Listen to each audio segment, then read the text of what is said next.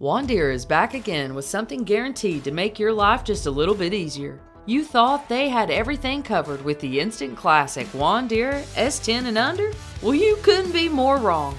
The wise people at Wandeer know your child even better than you do. They're aware that as little Jimmy's brain grows and develops, he's going to stop wanting to play the mow the yard game. Eventually, he's going to get bored and lazy. Luckily, the adult product engineers at Wandeer are experienced at outsmarting children of all ages. Trust us, we hired the majority of them away from Hasbro and Mattel. With that in mind, on sale now at all Wandeer locations is the amazing, brand new S11 and over all yard ATV. The men and women at Wandeer have taken your child's TikTok corrupted attention span into account with this fabulous new children's riding lawnmower. The S11 and over is totally customizable. You can slap on some of the free Wandeer stickers that are included and have little Lance or Karen feeling like a big X Games star as they ride around the yard, naively doing good old dad's yard work for him for at least a couple more summers. This allows you to continue propping your feet up with your favorite cold beverage on Saturday and catching every minute of the game. Still equipped with all of the safety features that you've come to expect and rely on, Wandeer has broken the mold again with the S11 and over all yard ATV. Just tell them, put away that homework for now, kids. It's time for you to head outside for some fresh air and fun. Then you relax, pat yourself on the back, and let your kids take care of the mowing for you. Find it now, just in time for spring, at all authorized Wandeer dealers. Oh, here we go again.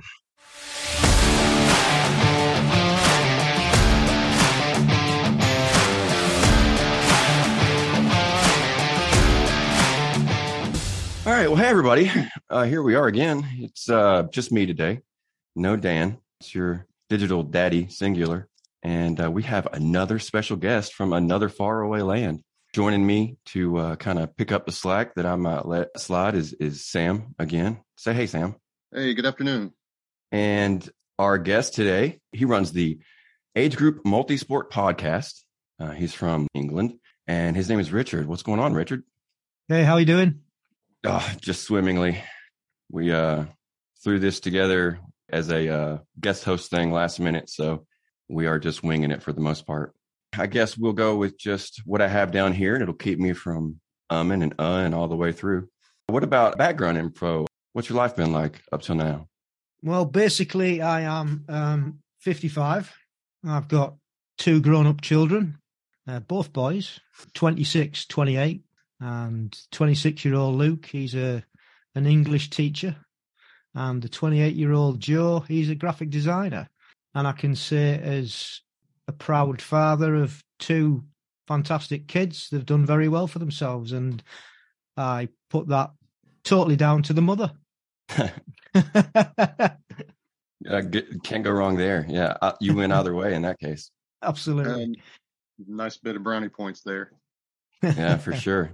So I've got a whole bunch of questions. We uh, may get tired of asking them after a while. I've got some that I came up with. I've got some from my co-host who couldn't join us, and I've got a couple from. Uh, I actually am uh, in a group chat.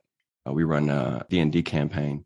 I asked some of them a couple questions. You know, each of these interviews is just essentially bringing on a dad from whatever walk of life, and we uh, pretty much just talk about him, all about where they're from and what their interests we do get into a little bit of the actual act of fatherhood and what have you.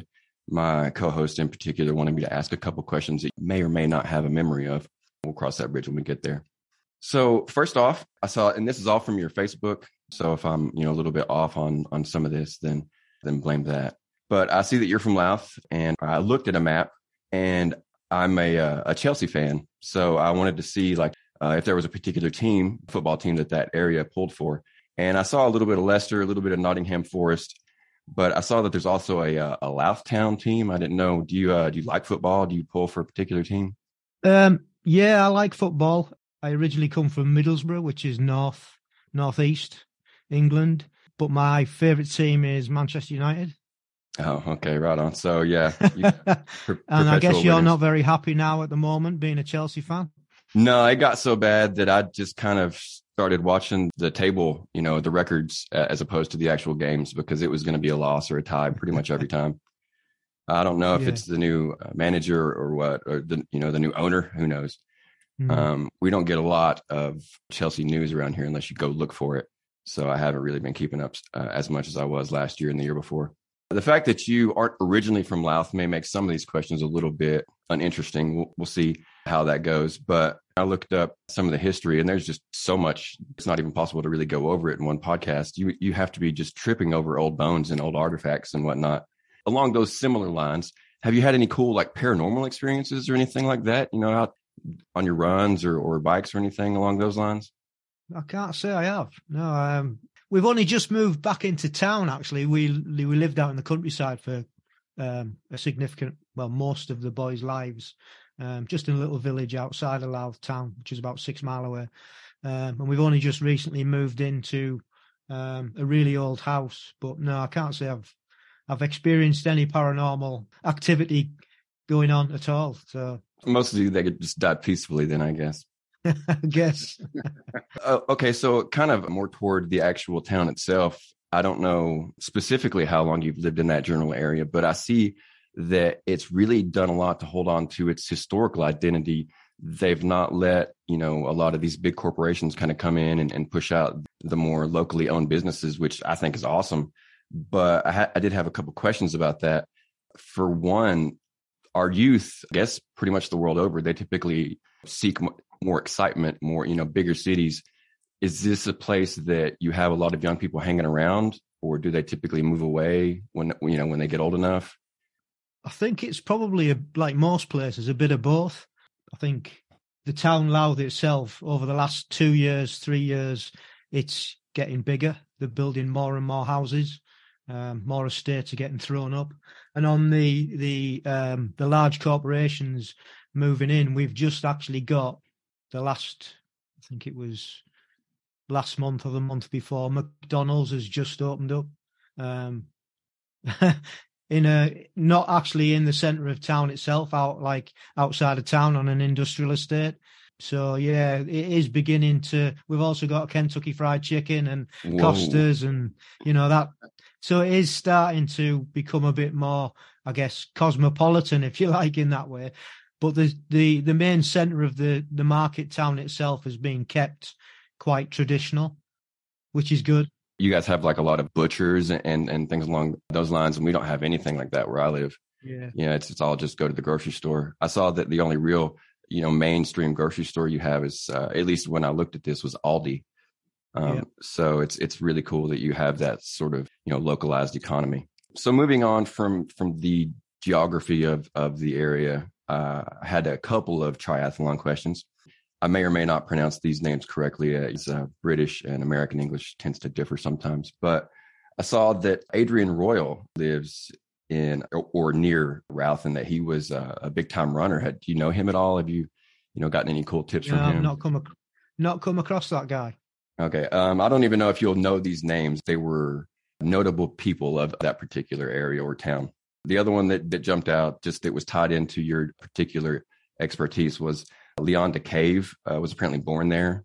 She's a retired triathlete, like the only woman in the world to win uh, the Ironman and the World Championship triathlon in one year. Okay, so that we're moving on from there. No interesting stuff there. No worries. and as far as triathlons, you you typically, well, always uh, run, bike, swim. Uh, do you do your swimming in the ocean? Generally not in the ocean. Um, I have done in the past, but the ocean around by us is absolutely disgusting with uh, sewage. I guess it's most of the country isn't good.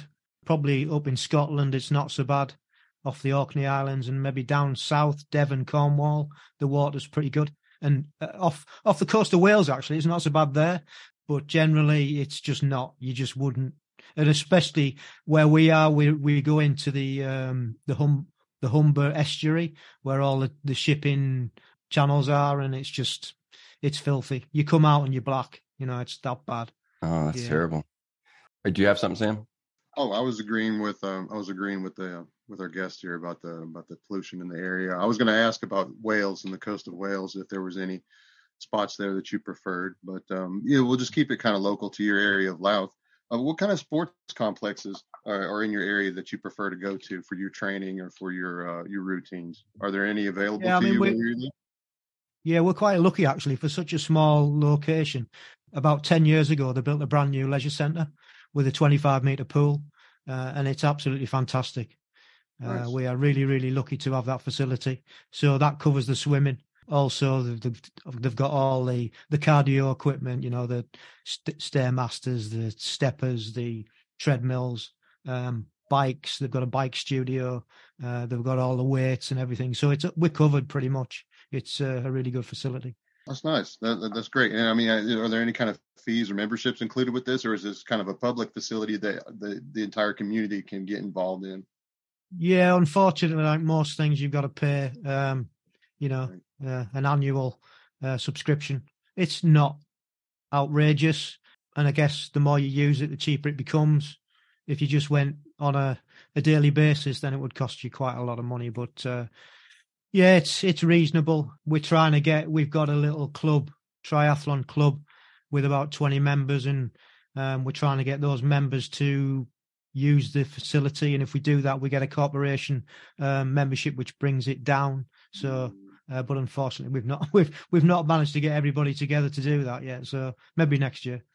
All right. Well, maybe next year. I hope it works out for you and so forth. Do you ever collaborate with any other clubs in the regional area and come together and do like fundraisers or fun runs or events or something? I, I know you're northeast of London, I think. Uh, I mean, you're in, yeah, uh, yeah.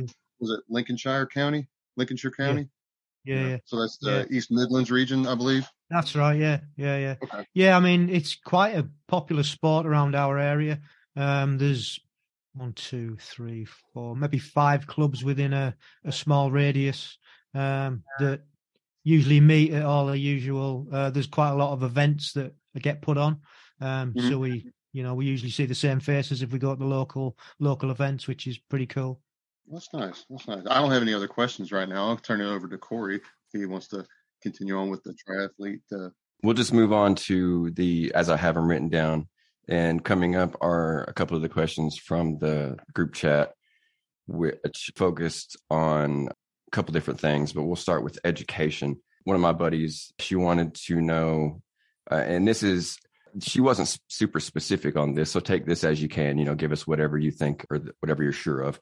She wanted to know how school compares between there and here. As far as I guess, she's a big Harry Potter fan, and I can only imagine she she thinks that it's all uh, sitting in class in, in, a castle somewhere.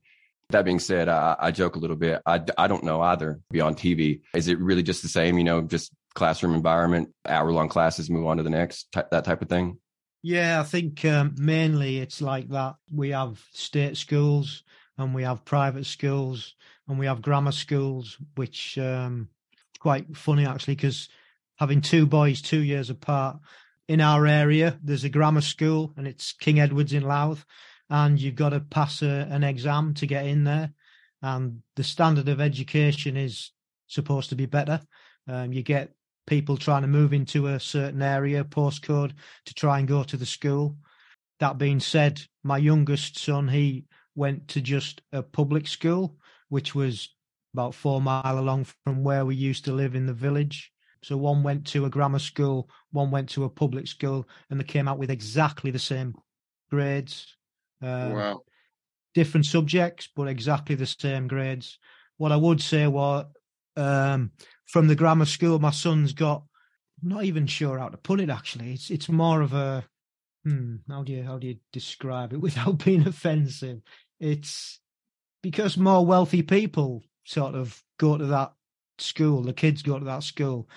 He, his language is different. He's just got a different outlook on life, if that makes sense.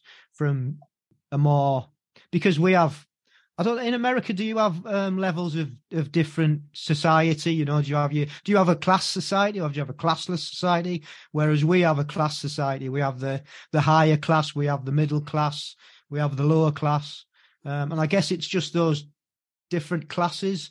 Primarily, in my eldest sons who went to grammar, he mainly had a middle class environment, whereas my other son who went to the standard school he had all classes lower middle upper you know it was varied so i guess um Yeah, but going back, that was a long-winded answer to your question. But going back to the to the to the question is, yeah, the, there's different different um, types of schools, and also there's home educated schools. And I heard you guys going on about home education, which was really quite interesting for me um, as a dad who my both my kids went to school um, I thought that conversation was really, really interesting, and you brought up some really valid points that I hadn't even heard of or thought about, to be honest. Um, so yeah, we have yeah we have that as well. So uh, that actually was going to lead to my next question, considering we just went over that in a previous episode.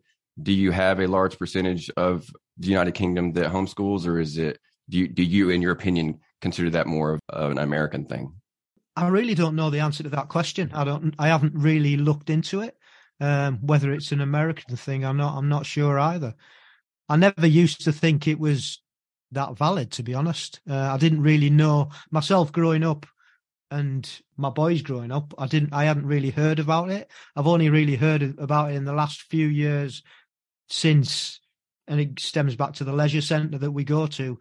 The the homeschool kids go to the leisure centre on a Friday um, and use the facilities. So that's how I was. I became aware of there was such a thing.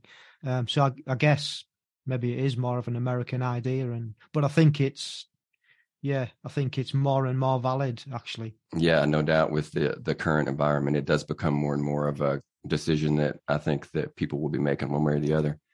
Yeah. Okay, so that was good. That was interesting, uh, and I'm glad that you got something out of that conversation. That was by far our, our longest podcast, but it's also one that you know we both have uh, a lot to think about and our opinions may change, but I don't know. we, we're pretty. I think that we're pretty well set on on a final opinion on that, barring some you know radical improvement on on things. The same person had a question about food regulations. I had no prior clue about this, but I guess the UK did have very strict, I guess, guidelines on what could be added to food as far as uh, preservatives and whatnot the fact that they are now transitioning away from the European Union may indicate that that will be relaxed a little bit. But as, and this is an assumption on my part, but uh, I assume that as you know, as a triathlete, you are someone who's hyper focused on what what you take into your body. Do you uh, have any thoughts or, or concerns about that at all, or is it just not something you really have to worry about? Being that you could virtually shop from a local distributor for everything that you get, uh, you know, based on where you live? Uh, well, my first answer is I hope not. I hope they don't relax it. I hope it stays as um, tight as they are. In fact, I hope they make it tighter and they make it more stringent. Personally, I don't eat processed food. Pretty strict uh, pescatarian diet. Uh, you could say not really sure where the fish comes from in that in that, but most of the vegetables and the fruits definitely the vegetables we source locally uh, because the Lincolnshire area they grow a lot of their own vegetables, potatoes, cabbage, that sort of thing, because it's it's really good growing ground. Fruits again, I guess like everywhere you've got to import all the things like bananas and oranges and things. That's that's inevitable, but they basically come wrapped up anyway. So, uh, but yeah, I try and eat as clean as possible and don't eat any rubbish. I'm really I'm really bad. I'm, people sometimes think I'm a bit of a weirdo because it goes down to not drinking tap water. That's as far as, you know, I just don't drink tap water because my dog doesn't drink tap water. So that tells me that it's not good. She prefers to go outside and drink rainwater. Rain yeah. Um, so that tells me, and I can smell it when I turn the tap on. I can smell all the chemicals in there. Um, but yeah, so it's it's just it's choices, isn't it? And I choose to eat I'm a chef by trade. That's what I I I did for 20 years, so I can cook and I can we eat everything from scratch. We grow as much of our own stuff as we can. It doesn't it doesn't really affect me in in a big way because we do try and eat well, um, and that's mainly vegetables. Right on, interesting. Um, our last interview, our only real interview, uh, he's from New Zealand, and they also try to grow and and you know produce as much as they can as they can they live off the grid pretty exclusively for the most part. So they, uh, you know, the compost and all that stuff. And uh, you mentioned your dog. Uh, is it is uh, her name Betty? That's right. Yeah. Okay, I thought I thought so. Does uh does she ever go running with you or anything like that? She did. Uh, she's nine now, and she's she's a cross between an old English sheepdog, you know, Dulux dog. Um, have you come across one of those? Uh, well, when you say English sheepdog, I kind of get a you know an idea, It's and I not- saw I did see pictures as well. Yeah, yeah. And an Alsatian, that's an old a German Shepherd. So she's a bit of a mixed breed. So she's quite a big dog. But when she was younger, she would run, but now not so much. Well, don't feel too bad. I have a little dog, and she's not that old, and she's already quit running. So I'd have a couple more questions. I guess I'll get out of the way, and then we'll move on to my co-host questions that he had. Our next, whenever we have another episode just between the the hosts, our daddy issue is going to be about dads needing time to themselves, time away, time to relax, what have you. And I haven't completely formulated my thoughts on what I'm going to say, but do you personally have any anything on that? Are you like, for example, with my personal situation, I am more of the type that I will spend uh, maybe more time than is absolutely necessary downstairs, just kind of detaching and, and, and relaxing if, if my wife is home. But on the other side of that, my wife is just perfectly happy being around family and or friends 24 seven and never needs a break from anything. Where do you fall on that as far as like, do you think it's just natural for a dad to, or a mom to, to need, you know, uh, some time away? Or do you think that it's just as uh, natural for uh, someone to be completely happy, never being apart? I think it depends on the personality. Personally, I needed when when the kids were growing up, I had my time, and it would usually be in the morning. I would go out for uh, usually weekends. Um, I would go out for a bike ride, and it might be a couple of hours, and it'd be early in the morning before the kids sort of like surfaced. So that was that was one session, and then I used to do a Aikido, which is a, a martial art, on a Tuesday and a Friday evening for an hour, and again that was my my time away. But my circumstances were my wife worked away a lot. Um, she worked for an American company, Kimberly Clark, and she travelled all around the world. So for a period of time, I was actually bringing the kids up myself. So obviously, there's then there's no release. You're just there all the time. Yeah, it's just you. Um, Your congratulations yeah, on that just- too. Like I don't know how single parents, even temporarily single parents, do it. It's just yeah. beyond me. Yeah. Um, I mean, it, it was a, a period of maybe a couple of years. I, I was working at one point while I was trying to do it, and she was being asked to do more and more stuff and and be away f- longer and longer. And in the end, I just said, "Look, I can't. You can't be away, and I can't hold down." I was a lecturer at college. I can't do. I can't do both. I can do one or the other. I can't. I can't manage. So in the end, I quit my job and become a house husband for about eighteen months yeah and yeah it was it was good i enjoyed it but i enjoyed i having two boys it, it was it was challenges you know but yeah it was I, I really enjoyed being a dad still do still do Yeah, I mean, you're a dad. You'll be a dad until you until you pass away for sure. yeah I had one question. Uh, we're going to get into to your podcast and everything about, about that kind of toward the end. I did have one multi-sport question podcast though before I get to my uh, co-hosts' questions. In in America, anyway, Bo Jackson was uh, one of the greatest two-sport athletes of all time. I don't know how he has translated over into other countries, but assuming you've heard of him, going off of the assumption that you have, where would you rank him on a more global, we'll say top five? You don't have to fill in the other four, but just where would you rank him on, uh, you know, global athletes? i haven't heard of him Okay. And that's fine. That's totally fine. Because what like I sports said, did he do uh, he played for the Oakland Raiders in uh, the uh, National Football League, and he played for I want to Okay. say the Kansas City Royals in the, uh, in the Major League Baseball. Uh, and, and I'm not I'm not super surprised that you uh, because those are very it, it, certainly at the time very American centric sports. But that that's totally fine. That's uh, actually I only threw that in there because I felt uh, awkward not having at least one question about multi sports uh, athletes or you know something of that, that nature. Okay, so real quickly, run through these. He had one the, that I just re- really didn't understand, you know, what he meant. He just sent me this as a, as a list.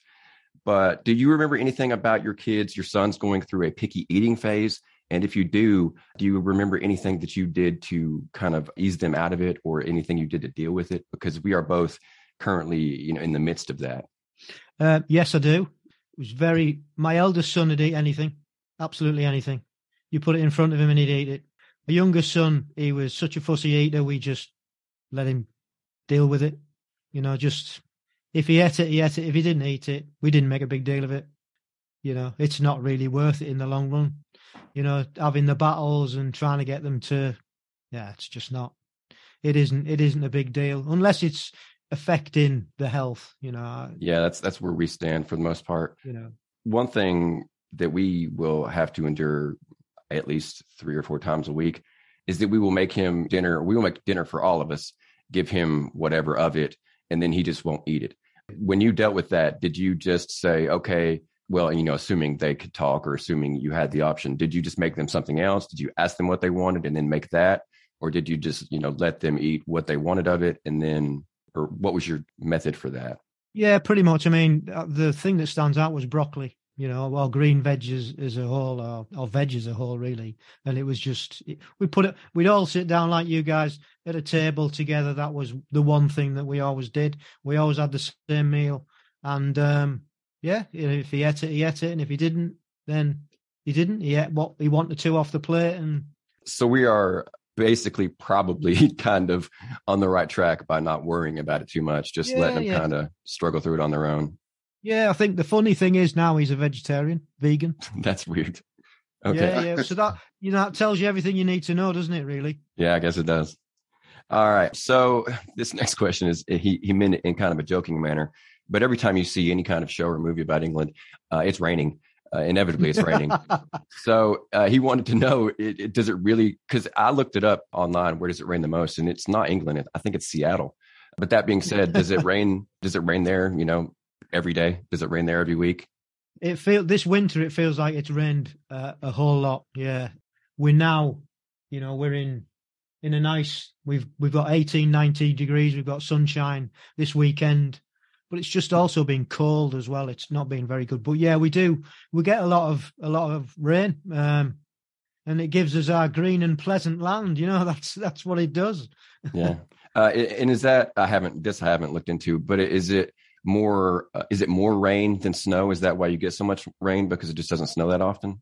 Yeah i think i think so. Um, we we don't really get that much snow being on the coast as well but uh, we get the odd downpour every maybe two or three years but nothing nothing like you guys over there. And i don't uh, i wouldn't want that. I'd rather have rain to be honest. Yeah we where where i live specifically in tennessee we don't get a lot of snow but when we do it, it it can drop pretty heavily.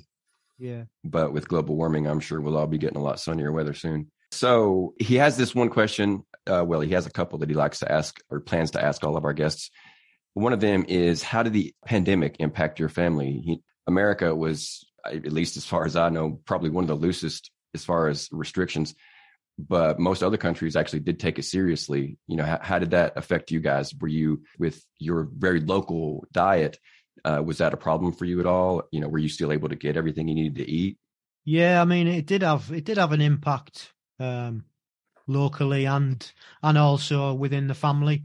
My son, at the, my youngest son Luke, at the time was over in Australia with his girlfriend. They just finished uni and they were going traveling and working in Australia, so he had to come back. So we had both him and his girlfriend back home living with us, which was um, a different dynamic. Uh, so that was one. That was one thing that was strange. As far as um, not to interrupt things, you, but are they still together? Ah, well. no. okay. Long story short. All right. Now m- moving on. Not to get too deep into that, but I was wondering how they the... are still friends. It's a bit. It's it's complex. It's it's complicated, but they are still friends. And the, he's only just moved out, so he's yeah. Who knows? Okay. Who knows? Um, but yeah, going back to the the pandemic, it did affect us. We were housebound. We could go out running once a week, or we could go out once a day rather, um, do some sport. Yeah, it had pluses and benefit, uh, pluses and negatives. Um, there wasn't much traffic on the road, so it was great for biking. yeah, no cars, but everything else was restricted, you know. So going back to our other guest from New Zealand, he, as I said, lives out kind of in the bush or whatever they happen to call it in New Zealand. And the, you know, the towns were locked up pretty tight, but they were still able to pretty much live as they had before just because there wasn't anybody really around them. Yeah. So, okay. He also wants, he's also very interested in how other countries view Americans. If it interests you at all, apparently New Zealand or uh, Kiwis uh, tend to like our confidence or the perceived confidence, anyways, of Americans. So, uh, how do you specifically, or people from Britain in general, uh, typically view Americans? Or that because he thinks, and maybe this is true, you know, that by and large everyone else hates us.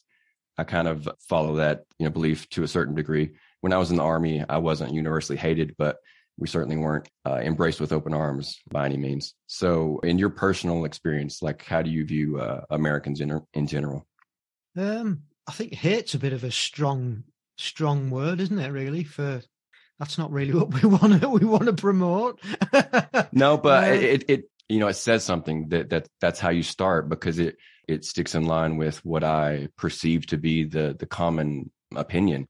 It's all a, a bit beyond my control. I think that by and large, governments in general are just full of terrible people, and yeah. ours, at least, not specifically. I'm sure that uh, there are much much worse governments. Uh, you know, Brazil jumps to mind, but we have some really crappy people that make really crappy decisions. And I don't want to cut you off or anything. If you have something else to add to that, by all means, go ahead. Yeah, I think you know you're not wrong. Your government's terrible. Our government's terrible. Russia's government's terrible. China's government's they're all they're all horrible, horrible people that are you know ruling us all. But I, you can't blame Americans as such. Well, I suppose you can because they get voted in by them. But you know what I mean. I, I no, I don't. I don't dislike Americans. I think like most um, countries, you've got a lot to offer. You do a lot of things good. You do. You brought a lot to the world. You've brought some good music to the world. Um, your sports are terrible. That's one thing that makes me laugh. You you guys have a, a World Series in like pretty much everything, um, but it's only America that takes part. Yeah, that is uh, that. It's weird that you say that. That never ever occurred to me until just now. That it's called the World yeah. Series, but the, all the all the, yeah, yeah. the teams are that, from around here. That's always made me laugh you know. And I think that pretty much that statement pretty much sums Americans up. A lot of Americans we feel that, that there's they don't there's nothing outside of America because you're such a big country. It's like that's it. That's all there is. Yeah, we are definitely very self-centered, and at least part of that is because we, I think, America specifically, when we make maps, we intentionally draw America to be bigger than other countries. uh, so it just, you know, it reinforces the opinion that we are the end all be all. Yeah. Um, I think the other, the, sorry, the other funny thing about that is that you're all immigrants. Yeah, we think that like we were the first ones here, but what we did was just kill the first ones here, or or enslave them all. I and did, I can say that because I'm an immigrant as well in the UK. My dad was Irish, so uh, interesting. I actually got into my genealogy pretty heavily. Uh, my last name comes from Wales, so I was like, "Oh, right on, I'm Wales, or I'm from uh, uh you know Wales in some way, shape, or form." And my, uh, I think it was my mom, though we don't talk anymore, who told me that supposedly, like, I had a grandmother that was full blooded Native American. So I was like, oh, I'm going to find all this interesting stuff if I do my genealogy. And then it turns out that 95% of, I've been in America as a, as a, a set of genes for quite a long time. But when we, when you go out of there, almost everybody is from uh, Germany and I, I, have like no like I've never had any desire to really visit Germany. The, you know, there's never been anything about it that interested me. I was like, oh yeah, England is like that's where you need to go. That's surely I've got somebody from England, and I did have a connection to. uh Oh, uh, the name escapes me. The like the most famous conqueror, uh, 1066. William. Yes, uh, I I am descended from him, so that was that was very cool. But beyond that, I have like virtually no ties to the specific area that I thought I was going to be, you know, very entangled in. So that was a little bit disappointing. Okay, so his last question before we get into your podcast is potty training. We are both also going through a bit of uh, the beginning stages of potty training. Did you have any memory of what you did to ease your way or or, or help uh, guide them along the the potty training path? You know, I saw that on your your message through, and I was really, really trying to think about it, um, and I just cannot, for the life of me, remember I guess it just not this isn't going to be very useful, but it just happened. you know what I mean? It's just like don't make it again. It's like philosophy in life. Don't make a big deal of it. I guess when they do it, praise them, big them up, but there's I guess there's loads of tips on online, isn't there, that you can you know Google and they'll give you hundreds and thousands of tips that you could follow and yeah, but from my personal experience, it's yeah, I just can't remember. It's too it's too long ago. I'm too old. Actually, sorry. I did mention to him, I was like, I don't know if he's going to remember any of this stuff because his kids are at least in their 20s, maybe their 30s. Yeah, yeah. Uh, so- nearly. yeah, nearly. So that does bring us up to uh, maybe maybe the most important part of the podcast, and that is your specific podcast. And I just wanted to give you this opportunity to you know talk about it, uh, explain it to anybody. Uh, you know, we have. It- it's hard to, to know you know an exact number of listeners, but we have some, and it might be that they are interested in that sort of thing. So go ahead and give us basically your promotion. and Uh, you know, let us know uh, what you do, what you talk about. Yeah, basically, my podcast started. You know, you talking about lockdown. Um, it started in lockdown, and I guess quite a few podcasts started in lockdown. And uh, I listen to a lot of podcasts. Um, I'm a gardener now, and when I'm cutting grass and trimming and stuff, I listen to podcasts. Listen to a lot of podcasts. Um, listen to a lot of triathlon podcasts, and they mainly have professionals on. You know, the elite sports people on there or coaches or physios and there wasn't really anything for the age group triathlete and what i mean by that is within the world of multisport there is a level where the average joe can go and represent his country so he's not an elite athlete and he can be from age 18 to over 80 so I decided to make this podcast so we could get these guys and girls on and let them share their story of how they got into multi-sport, how they started off as off as kids, what they did as kids, sporting wise, and how they evolved into getting into multi-sport. Which I don't know if you guys know much about multi-sport. It's basically any sport that's got more than one discipline to it. So we've got aquathon, which is a run and a bike, uh, run and a swim. We've got aquabike, which is a swim and a bike. We've got duathlon, which is a run, a bike, and a run. And we've got triathlon, which is the most popular, which is a swim, a bike, and a run. Do you do all of them? I don't. I do duathlons and triathlons. So yeah, that that's where it. I mean, I, I've never, I've never done a podcast before. Didn't know how to put one together. Didn't know what was. Well, you you guys laughing at that, but that's you know you know you've been. I there. know exactly how you know, it you're is. just Yeah. starting from scratch. I had loads. right. I had loads of time. I wasn't working in in the pandemic. I had loads of time on my hands. I said to my son, who's a graphic designer and he's into his computers and stuff, I said, "I've got this idea. What do you think?" And he said, "Yeah, it's a good idea. Go for it."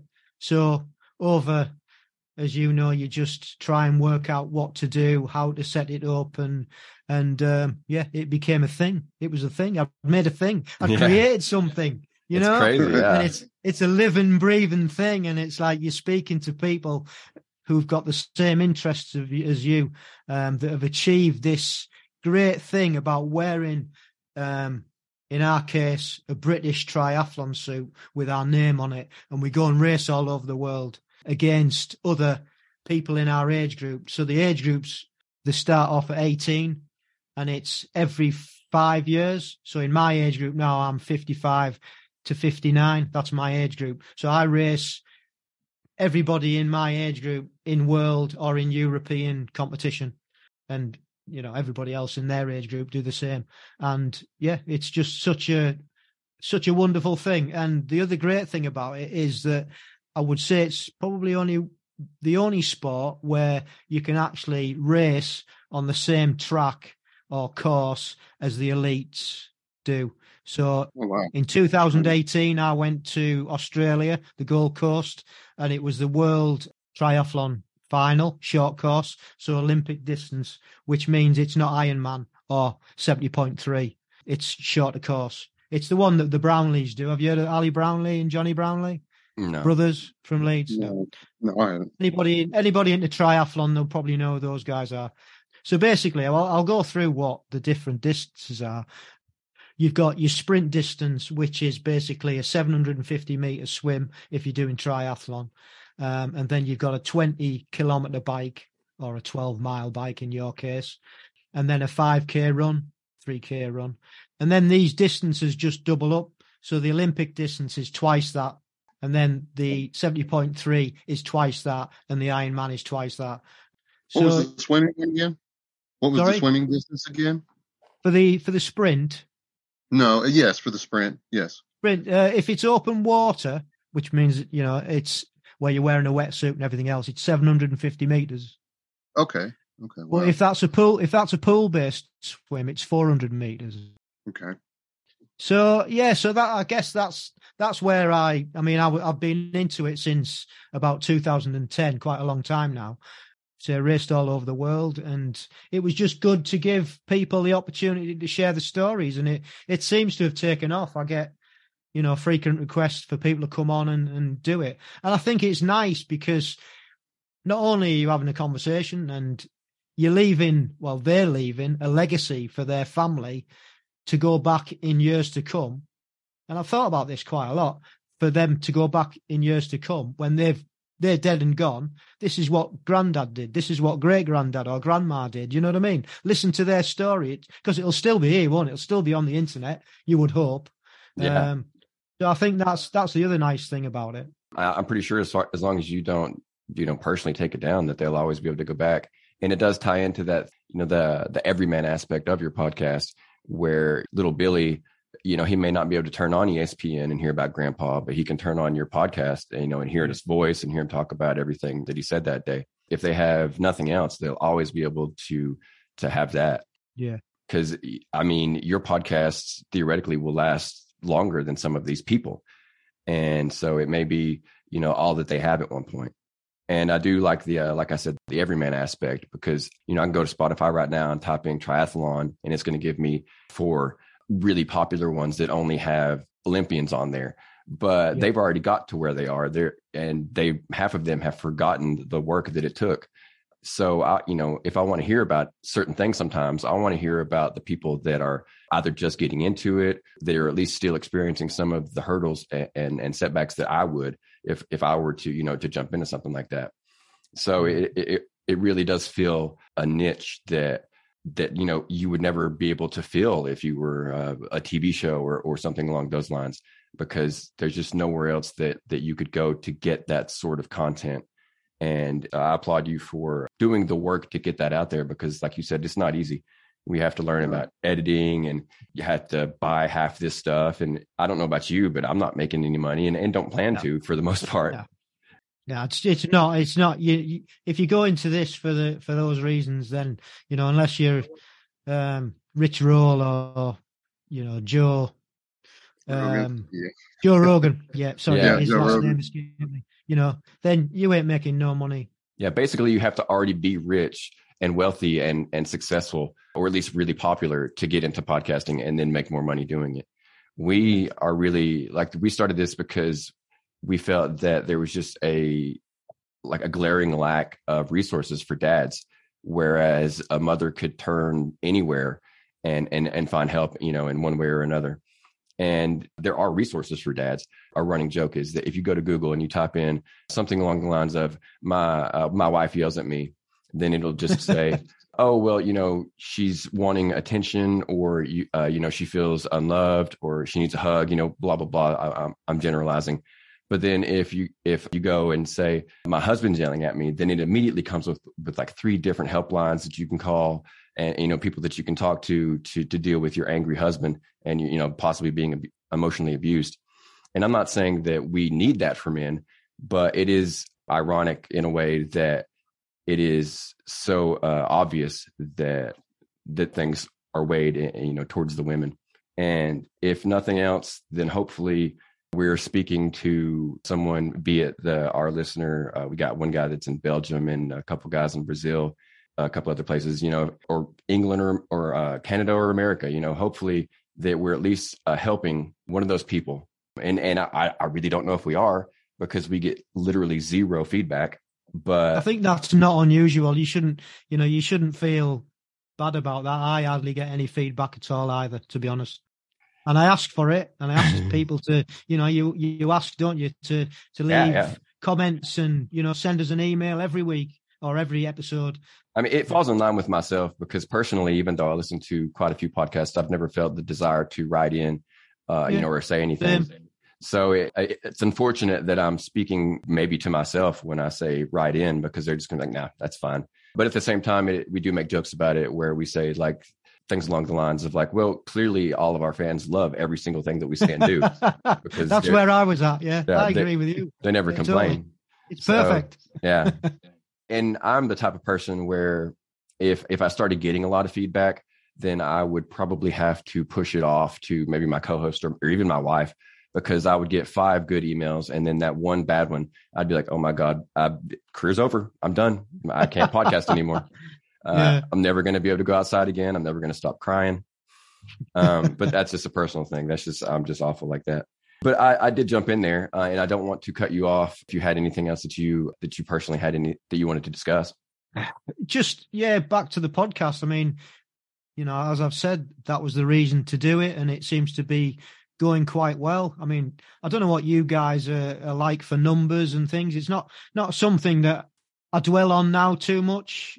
Having done the podcast for over two years, you know, it's it's grown slowly, and I don't really worry about the numbers anymore. I think it was my son who said that at one point I was getting about 80 uh, listens, and I thought, well, this is shit. Why am I wasting my time? But he said, well, you put you put 80 people in a room, Dad. That's a lot of people. You know, some stand-up gigs don't get that. I looked at it actually the same way. I did read that not to uh not to to um cut myself off, but I did read that if you have 30 committed followers that you have more than 50% of the podcast. So that's interesting. Yeah, yeah, I'd read the same, and it, you know, as it as it goes up, it's like less of a percentage, isn't it? So Yeah. yeah, I think we beat ourselves up about it. But at the end of the day, if you enjoy doing it like I do, and you enjoy speaking to the people who come on, then you know that's worth doing. Yeah, I mean, I've been lucky so far. You've been really interesting. You've been really friendly. The, the other guy's been really friendly, and and on top of that, I don't get to speak with a lot of people from other countries now that I'm not, you know, in the military and traveling around. So, or even uh, at school. So it's always interesting to talk to people from other countries and get their opinions and, and viewpoints on certain Yeah. things. I do uh, before I forget because last time my co-host missed, I forgot. Every episode, and you may have heard this, he does a, a dad joke and he left me a dad joke to give because we joked that if we were ever going to get feedback, it was going to be that time that I forgot to give his dad joke. Uh, we didn't, if you were curious. No feedback still. so, real quickly, which bear is the most condescending? I'm looking, I'm getting no's from both of you. It's a panda. Oh, okay.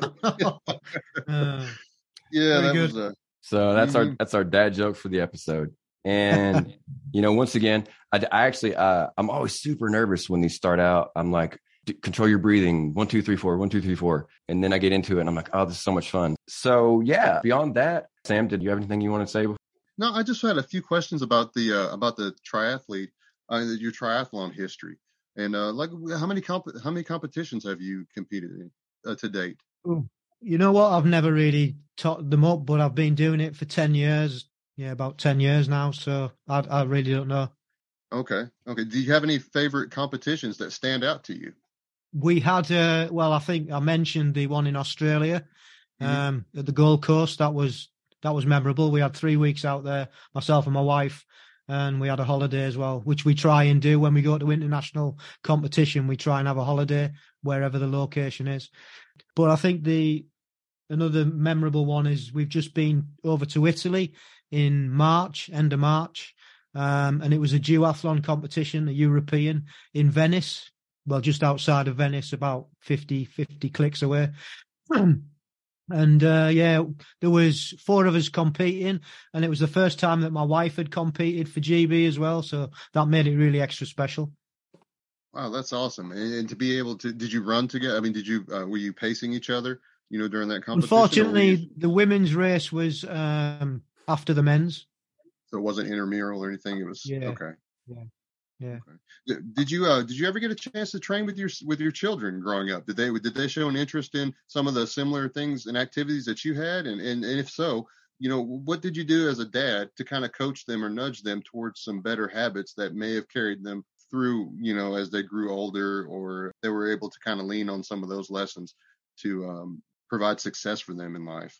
I think as a dad, it's like I've I've always been sporty. I've always ridden my bike and I've always ran and uh, weights and I did a Aikido, like I mentioned.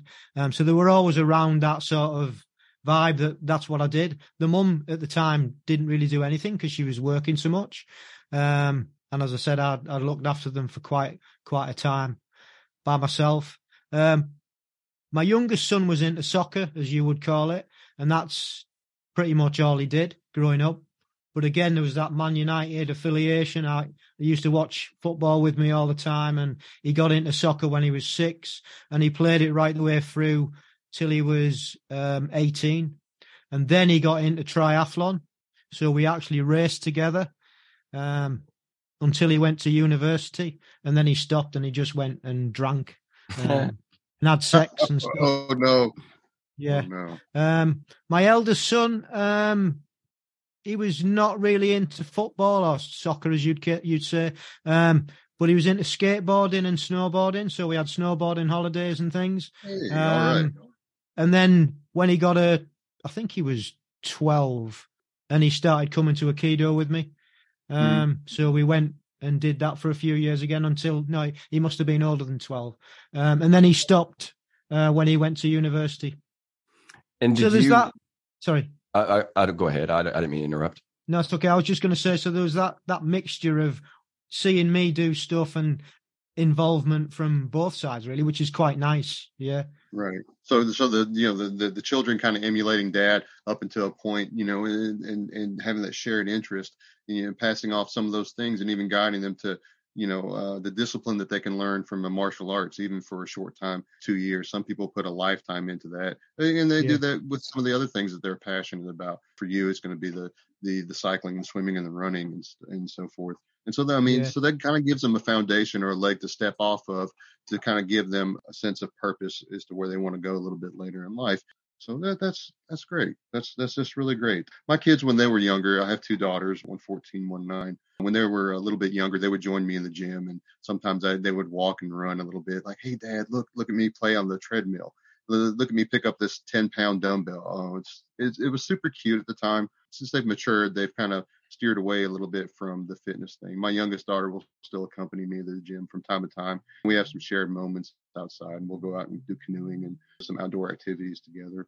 Going back to the triathlon uh, events and so forth, and the travel that you've been to, it's it's it's amazing. Um, I, I've only spent a brief time in England, but the time that I was there was around the Datchet and Windsor area, and it seemed like very very flat and kind of nice. It seemed very open area, perfect for cycling and running. Do you notice, or do they have a lot of events in that area uh, further south to you? yeah. I believe there's a lot down in. Um, I mean, there's a major major triathlon down in London itself, Mhm. the centre of London.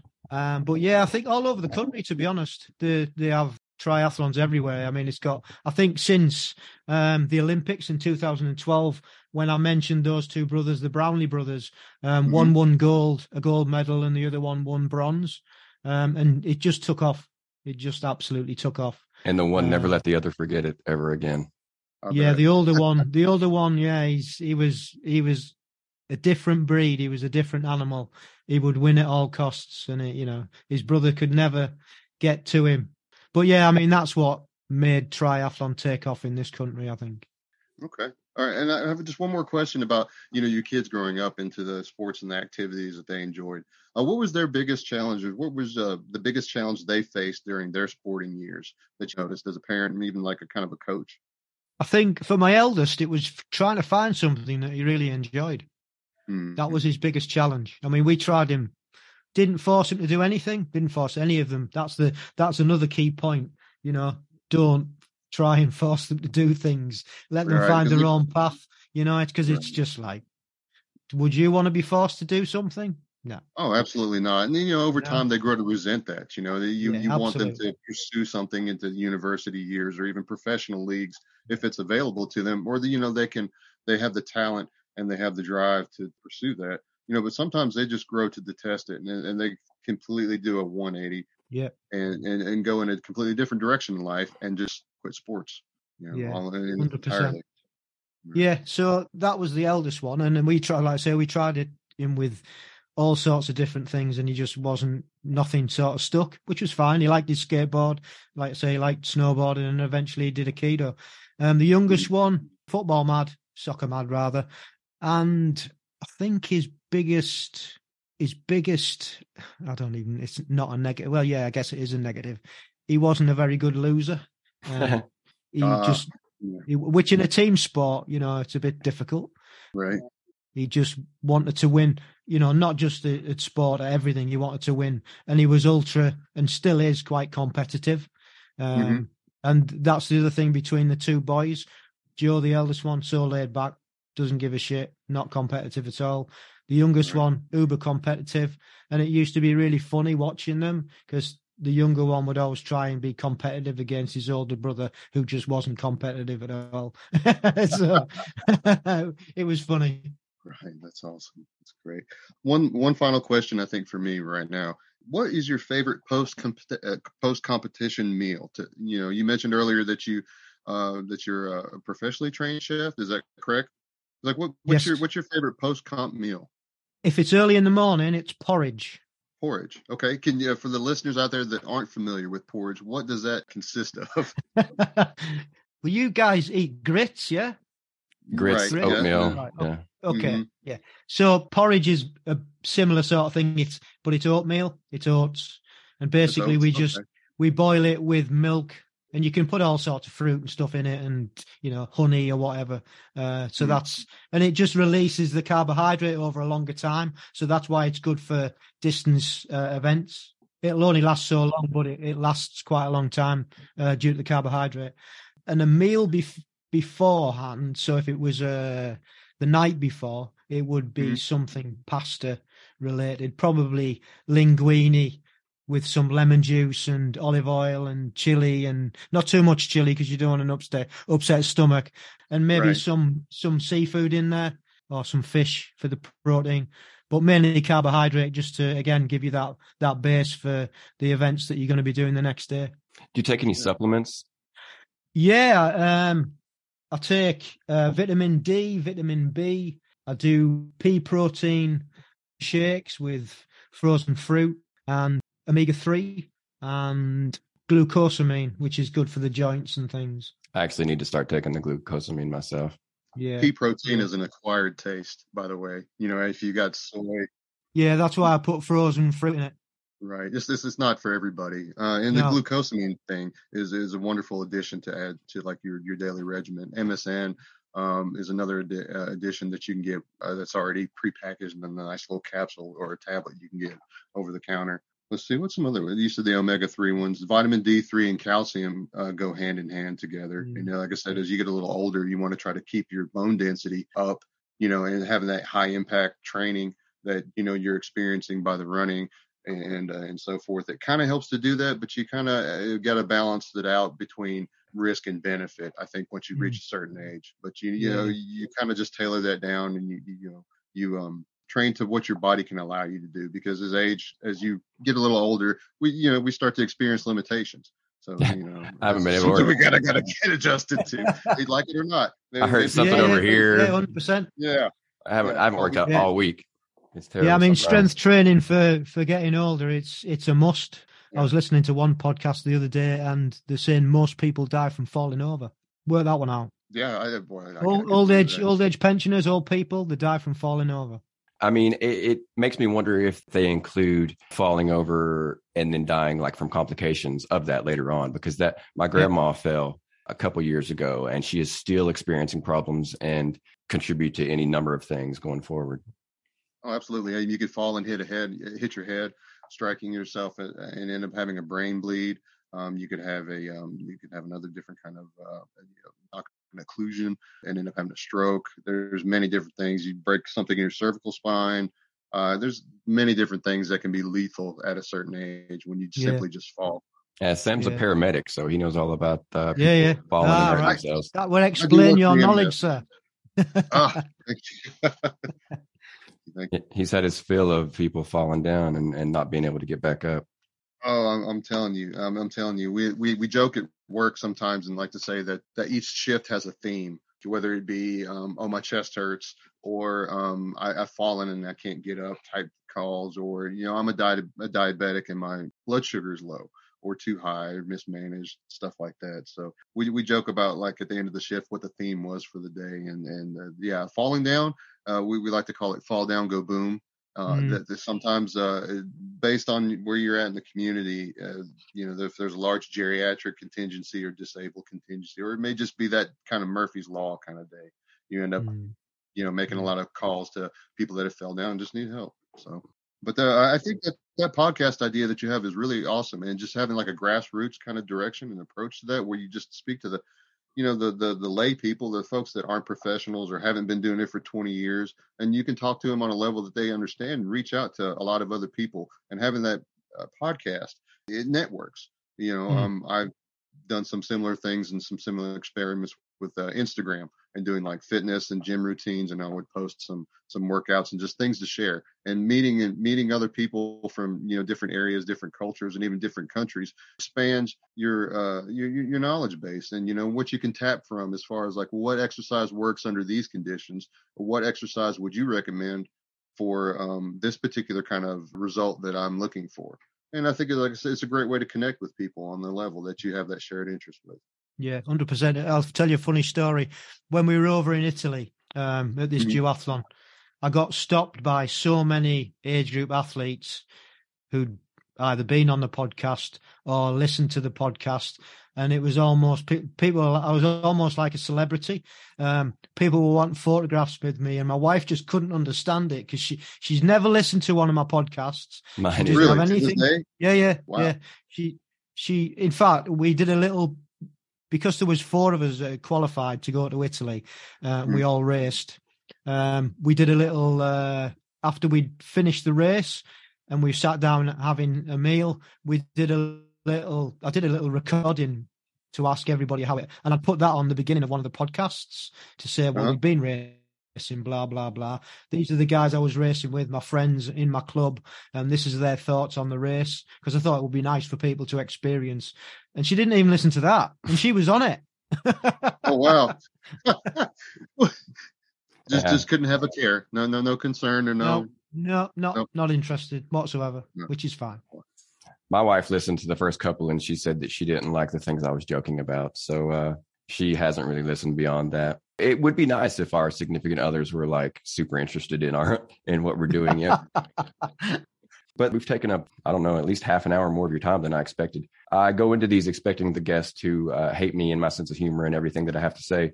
So when we end up clicking a little bit and talking for a while, it always surprises me. But that being said, unless anybody else has anything else to add, I guess I will let you go.